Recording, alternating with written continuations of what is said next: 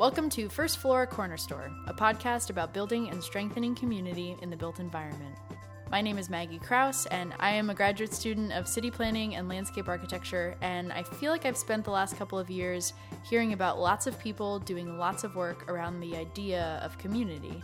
And it seems like a pretty basic concept, but I find myself wondering what exactly we mean when we say community. So, my hope is to try and connect some of the dots by hearing from different folks in different places in order to get a better sense of why and how and where people are strengthening the communities that they're a part of. We'll start the series with an interview with Gina Ford, who is a landscape architect and principal over at Sasaki Associates in Watertown, Massachusetts.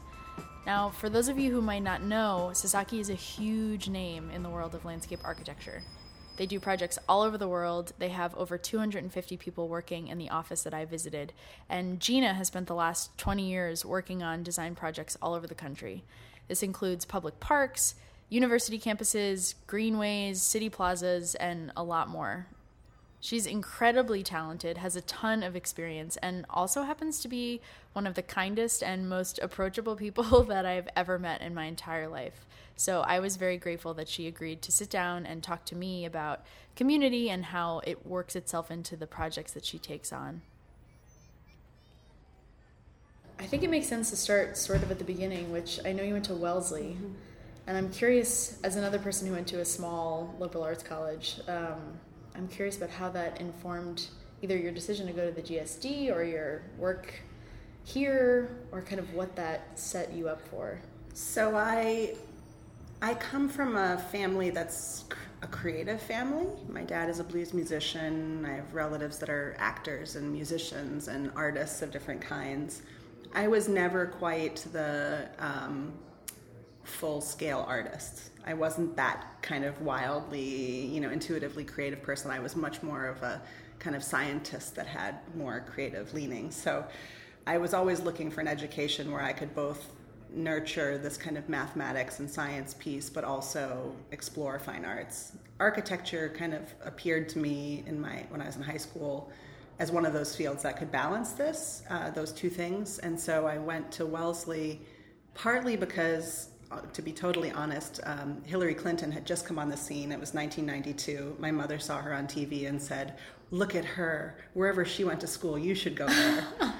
which is crazy because that's what I did. Right. So, um, and Wellesley had a joint program with MIT where you could do your liberal arts at Wellesley and, and architecture studios at MIT. So it was this kind of wow. perfect world for me.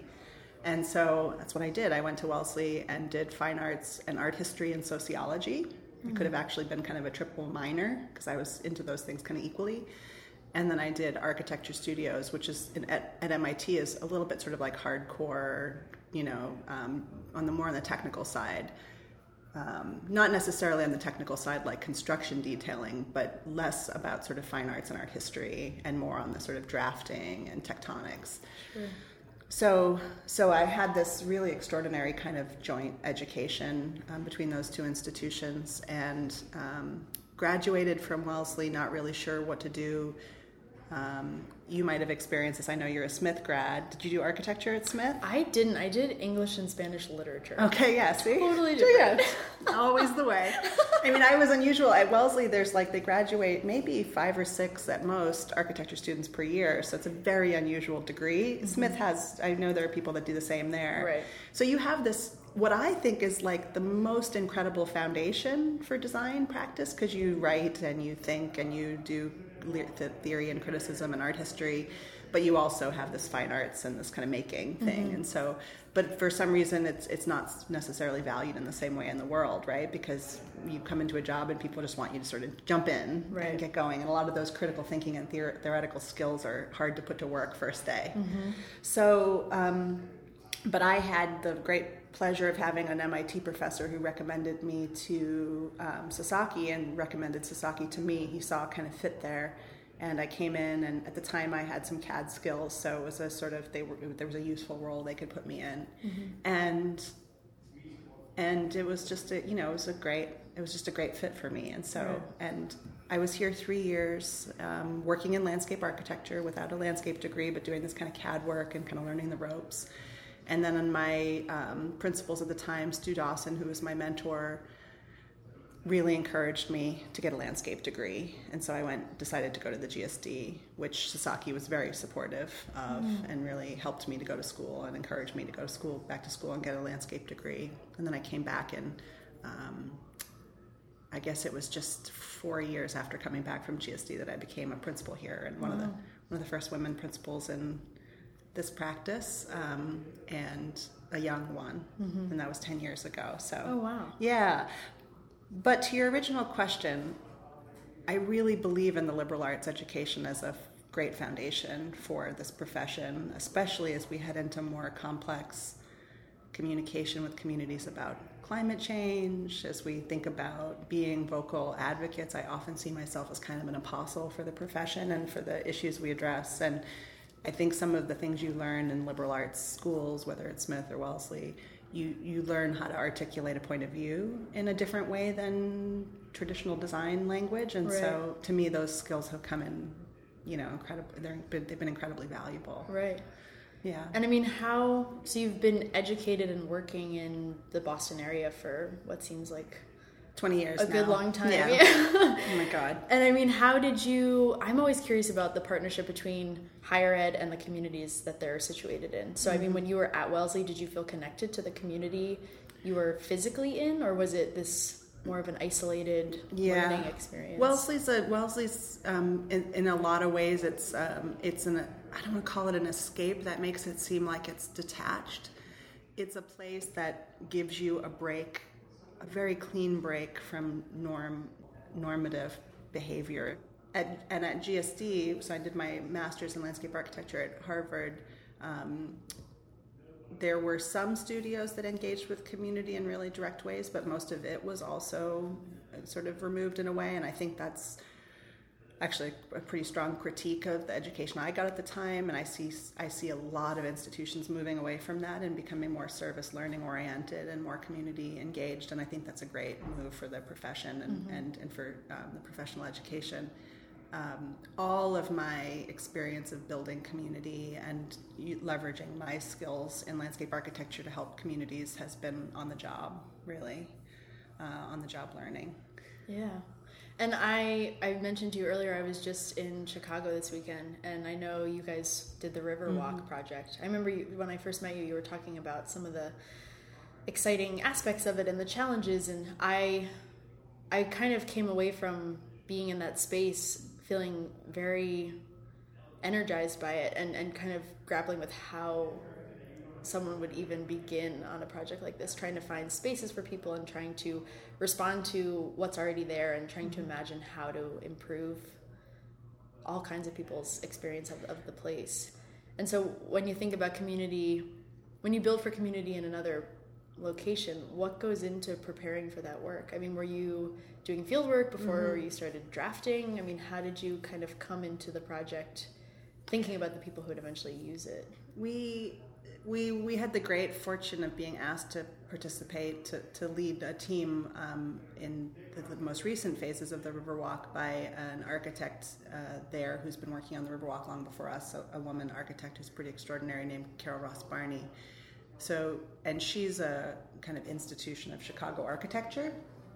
So, one, we had this institutional knowledge on our team, mm-hmm. um, and she has a real love and commitment for the river and has been working on it for a long time as has all of the technical teammates that had worked with her previously that then worked with us. And so we, ha- we had that. It wasn't like we were just coming in. We were the only, we had a team of probably 15 consultants. We were the only non Chicago firm to work mm-hmm. on it. So we, it was mostly Chicago. So that's great. then I think, you know, in terms of um, design and creative process, it was it was pretty immersive. I mean, we went there multiple times at the beginning of the process and just got a lay of the land. I think you know, I always had this sense that that site to me was, that site to me is like a magic, special, sacred place in that city. Mm-hmm. Uh, the mm-hmm. mayor calls it the, an urban canyon because you've got the skyscrapers and this kind of made river, and then you have these the bascule bridges, which give it like a rhythm and a and and they have their own kind of presence. I think I think I always felt a certain like humility about my, my, my own hand in that and wanted to just really observe it and, and be respectful to it. Yeah. Um, but also amplify and make connection to it. Um, so we did a lot of observation there, and then the last piece was like a lot of. I read, you know, David Solzman's "The History of the Chicago River" book cover to cover. I read "Devil in the White City" cover to cover, which you know is a kind of a weird, quirky way of thinking about Chicago Totally. history. um, and we read every plan that had been done for this stretch of the river going back 30 years, and like 20 different studies had been done. So listened to the voice of the community through all of these efforts, and there was a lot of alignment about where people wanted to see this river walk go.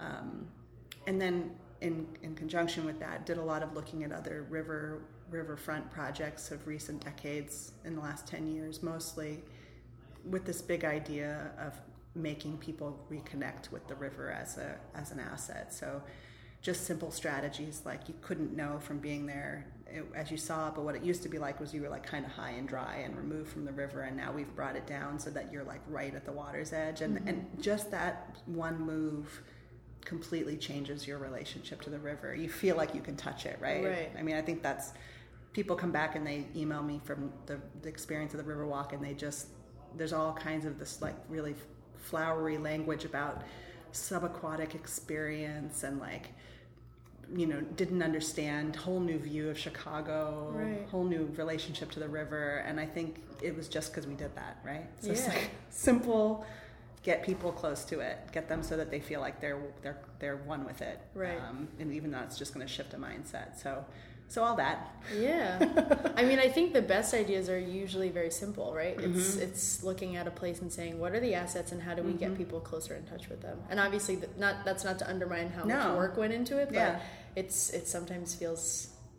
I, I think designs are most effective when they just kind of do the logical thing, which is get people more in touch with their surroundings. Yeah, I think too. I think the spaces because you know we, we did this vision together with Carol um, as the six blocks, and then we each took a different space and we we designed and, and implemented each of them. And so we did the the floating garden room going from west to east, unusually the jetty, and we Sasaki led the marina and the cove, which have in common as as the three projects that we detailed designed.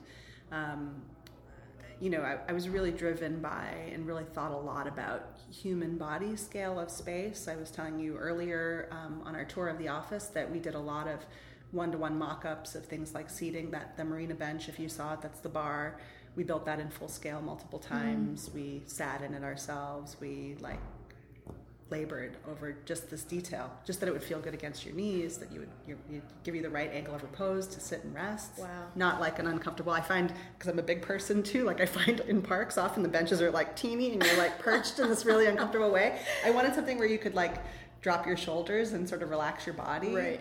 Um, so, and we did that in all those spaces. Is really just thinking about these really basic human, and also just this kind of, this kind of like how do you make spaces that are tight? Because right, we only had a little tiny space to work with, m- tight, but have a lot of different um, function and utility. So you're kind of taking advantage of every space as useful Right. space and space that you feel safe and comfortable to be in for long periods of time. Yeah. Yeah. Did you feel that all that? I well, you know, it's funny. I am so critical of the built environment, which I think makes sense because I'm studying landscape architecture. But I I want to believe that I maybe notice details that other people might not notice, but it doesn't even matter if you notice them. It's just I mean, some people say, you know, good design is design you don't notice, right? If you feel like you can sit in, on a bench for an hour, Yeah. you might not be appreciative of it in terms of the way we might be appreciative of it, but it, it means it works, and that's Yeah. kind of the ultimate goal of Yeah. design. But and it's interesting. I mean, there's the scale, the variety of scale that you work in on projects like Mm-hmm. this is just absolutely mind blowing. To think that you need to think holistically enough to figure out circulation. So how do people experience it as a whole, but also how do people experience the moments they choose to sit or Yeah. you know, is there a place to tie your shoes or take a picture or um, and I was thinking a lot about the different kinds of folks who end up using this space. So the people who kind of to me were visibly tourists and people who were coming for this experience of, of a city as a whole but in this one confined experience and also thinking about people who run you know every day Yeah. there or people who call chicago home and, and this is part of that landscape um, but i think a lot about how you physically welcome people in a space and how also you need to maybe socially and culturally welcome people into a space. I always think about something like the High Line, where the High Line has become one of the most successful urban park projects, and a lot of people refer to it.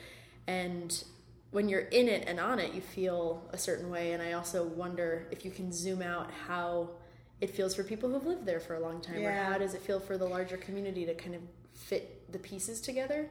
Um, and I mean, the best thing you can do for a person is make them feel welcome in a space. And I know that sometimes that happens and sometimes it doesn't. And I, I wonder if you have any insight on. It's all, it's all really beautiful thoughts, Maggie. I think one of the things I've thought a lot about. So, Chicago, back to mega Chicago, just in the year we opened the first phase of the Riverwalk, the new Riverwalk pieces, um, launched three other major projects, maybe even four. Navy Pier that Field Operations is working on, the 606, which is Michael Van Valkenburgh, and Maggie Daley, which is Michael Van Valkenburgh. There are other projects, but I think those are each like 50 to 100 million dollar landscape driven, landscape led yeah. mega projects, right? And they all happen at the same time. And those firms, uh, Field Ops and MVVA and I, have um, been out in the world together talking about those projects as a collective. And one of the things we all noted separately in our own design exploration was this idea that people are moving back to cities.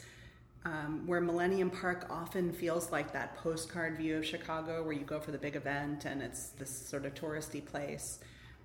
We all, in separate ways, wanted these places to function as well for residents as it did for tourists, right? Mm. So it's not just about the postcard view, it's also about giving opportunity for different kinds of interaction so the running, the fitness, the kayaking, the right. um, you know the going and having dinner or a drink or a cup of coffee, um, really wanting it to feel like these are people's backyards and it or front yards or whatever you want to call it. But it, it really changes the way you think about design to try to think about broadening that user profile. Mm-hmm. You could imagine a Chicago Riverwalk phase twos and threes like we did, where there was a really elegant traditional promenade, you know, with occasional benches and beautiful paving and a beautiful railing and um, and it could have been an, a successful, beautiful project. But we really wanted to move away from the single-use connective piece to something that had program and place and activation built into it. So for exactly that reason. So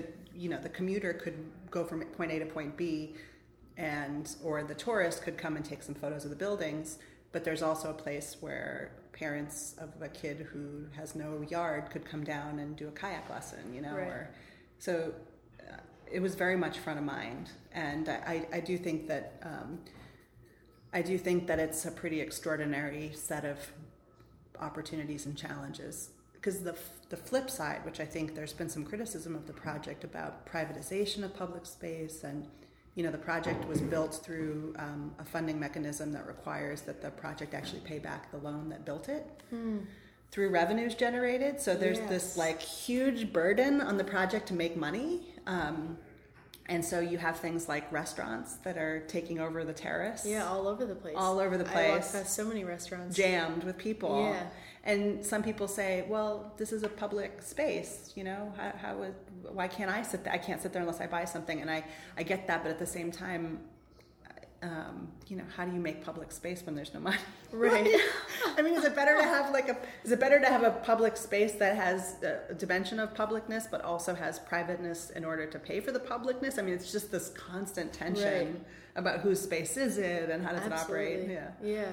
Well, and I think it's it's likely an issue that's going to continue evolving in cities all yeah. over the country because there is, I think, more and more places are recognizing the importance of those kind of iconic, uh, epic landscapes. Mm-hmm. You know, mm-hmm. landscapes that will actually draw people to a city. And maybe I'm just in the thick of school, so I'm thinking really intensely about this, but I think more and more people are on board to say it's really important to have green space in a mm-hmm. city and i think it's really important to have a place to sit and pause in the hectic chaos of urban life, especially as we realize that more and more people are finding themselves back in cities.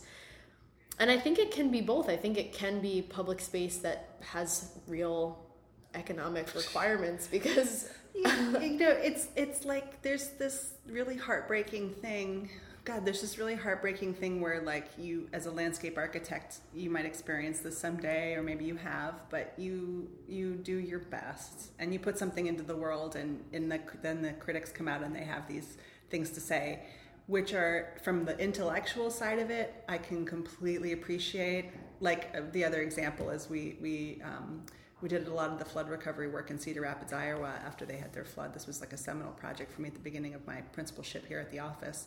And we were so proud of ourselves because we led this insane multi-year recovery project with a community that had lost a lot but wanted to come back bigger and brighter and stronger and we did everything we, we gave it our souls to make this plan mm-hmm. happen and some really positive things came out of it. But every time we presented at an ASLA conference or anywhere professionally, someone always raises the bigger questions about watershed planning and impacts of this community's new flood protection on downstream communities. And these problems that are like so much bigger than the problem we were given that are absolutely essential but couldn't be solved with the boundary of the problem we were given. And it's mm-hmm. similar with Chicago. I have some of the critics saying to me, well, sure, you got people access to the water, but why didn't the city spend that money on stormwater improvements because the river's dirty, you know? Right. Or like, how could this exist in a place where there's shootings happening in the neighborhoods, you know? And you just want to say, you, you, you can't let the wicked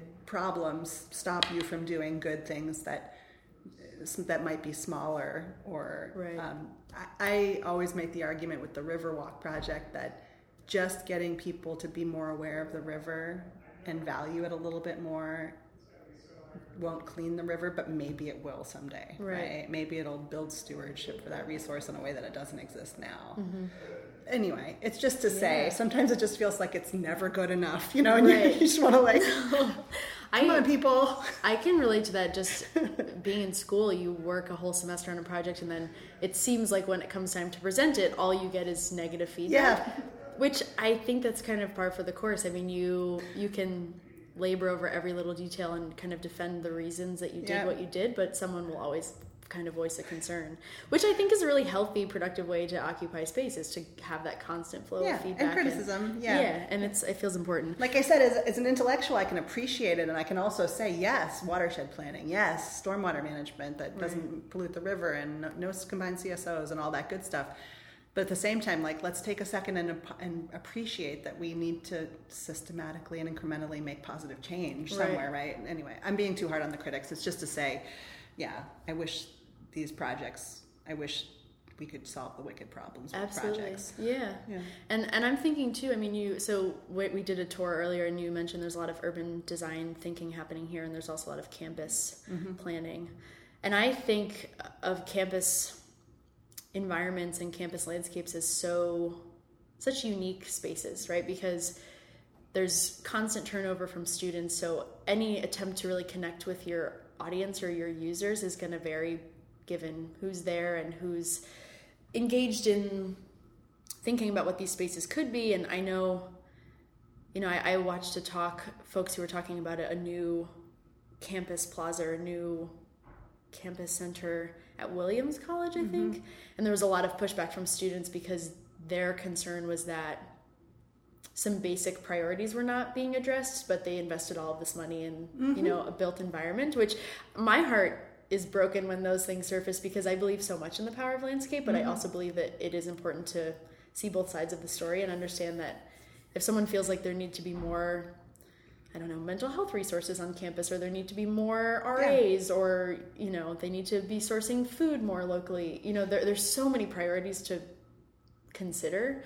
Um, and you know, I know as someone who graduated from Smith, I've been very a part of, very much a part of the dialogues. You know, there's a new library happening, so all this money and all these resources are going into that when there's still some very basic needs that need to be filled yeah. at Smith, and there's a lot of students who, who again, don't feel socially or culturally welcome at Smith. And, you know, there's talk about making the whole campus more accessible for folks with mobility issues right. or right. reimagining what, you know, policies on admission are for trans folks. I mean, there's so many kind of core dialogues that are happening and then they unveil these like big master... splashy library. Yeah. And yeah. so it's trying to figure out like how do we how do we build and and continue to think critically about the landscape which again i believe is so important this is like so maggie you're like forecasting a conversation that i've just started um, just started over the last couple of years, and I will talk about at the ASLA, which is brilliant. And I'd love your take on it more. but so I just did this project with Susanna Ross and a big team here for Syracuse University. A new, and I, I was telling you, I do mostly public work, but occasionally there's a uh, institutional client or an institutional project that for some reason I'm the most qualified or most interested in. so this one was like a, a closure of a, a, street into a pedestrian promenade at the kind of front edge of campus in Syracuse. And I was most qualified because I've done like some street closure kind of pub. I did the worked on the Ithaca Commons, which was also similarly a pedestrian mall kind of space, and so mm-hmm. you learn lessons that are replicable. So we, we pursued this and we wanted, and we did this project, and it, it during the process, students came out and protested the project. Oh, wow. I mean, more protests. They had a petition. Bless their hearts. I think it was extraordinary. And it was exactly this issue. They were saying we shouldn't be investing in beautification. We should be investing in education and mm. paying our teachers more. And this is where the part of our profession where you need to be an apostle comes in, right? This is the part of the profession where you need to be able to articulate why it's not a beautification project um, and what's so fascinating, so they, they protested, you know, they didn't want the project to happen. There was a petition. The, the, the, university did what it could to sort of like talk through that with the community, but they were slated to do it, and they knew that there was a there was a master plan that set this up, so there was a lot of commitment to it, and it was frankly a really good idea. So we wound up over the course of a summer ripping out the street and putting in this pedestrian promenade and the students came back and within like a few weeks there was one of the biggest black lives matter protests on the promenade that the mm. campus had seen so all of a sudden this project that they protested the, the, a lot of the student body protested became the place to protest right and it was like that's very poetic right i was it was it was so powerful to me and there's have since been many protests and so you know and I, this is what i'm going to talk about the asla is like you it's not about beautification. Great, it's beautiful. Great, it adds value. Great that it's going to make more students come here. It's going to make you more competitive so you can pay your teachers more. Right. All of that, you have to make that case. But then you also have to make the case it's a bigger idea than a walkway, mm-hmm. right? It's public space, it's democracy, it's your voice that we're building here, right? Mm-hmm. We're giving you a place for your voice and your life to happen. Right. And we're building community. And so, you know, I don't know about the big splashy library at Smith, but I think you could probably make a case too about I'm sure Smith is thinking that it needs that library or to, to improve quality of dialogue and collaboration and education, but also to be competitive against its peers who are right. also so you know it's it's sort of a much bigger argument you need to make about it. Yeah. That that's going to support in some ways um, the economic necessity that is then the underpinning of trans policy and accessibility and you know what I mean. Right. Like how do you make those things happen if you don't have the resources if you don't build the resources. Yeah, absolutely. So interesting. It is very interesting. Let's do one very quick wrap up question. Um, I'm curious what the design community is like here. I mean, you said there's over 200 people who work in this mm-hmm. office. Does that feel like a community that really knows one another and talks to each other or things kind of siloed based on projects? What do you we have um, so we have there's like lots of different layers to sasaki. We have um, the big office which is 275 people here. Then within that we have two studios which are about equal. And then within that you have constantly changing project teams that can be between you know three people to ten people and so usually people find it very overwhelming at first, and then over time sort of fall in with a certain set of projects or, or principles or leaders, and over time sort of develop a stronger sense of community. We do a lot here around creative dialogue. Um, we do a lot of presentations. We do a lot of gardening, as you saw, Fab mm-hmm. Lab. We do all of these things that are really meant to sort of foster a creative community and um, and strengthen it. Um, and it's when you walk around, I mean, you kind of saw it. It feels like an alive place most of the time. And when people make the decision to leave here, they're always really heartbroken about that piece of it. You know, it's like yeah. this is like it becomes a really strong place of community over over time. Right. A little overwhelming at first, but over time. Yeah. Sorry. That's super important. We're gonna get kicked out. Yeah, we should close ah. up. But thank you so much. I'm thank so you so much. Grateful for your insight. That was so fast and so good. Yeah, we really covered fun. a lot of ground. Yay! Good.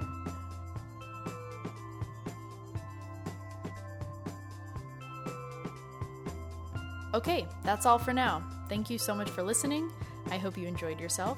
I hope you learned something today. I hope that you listen to the next episode as we continue to explore and redefine what we mean when we say community and how we work on making it better.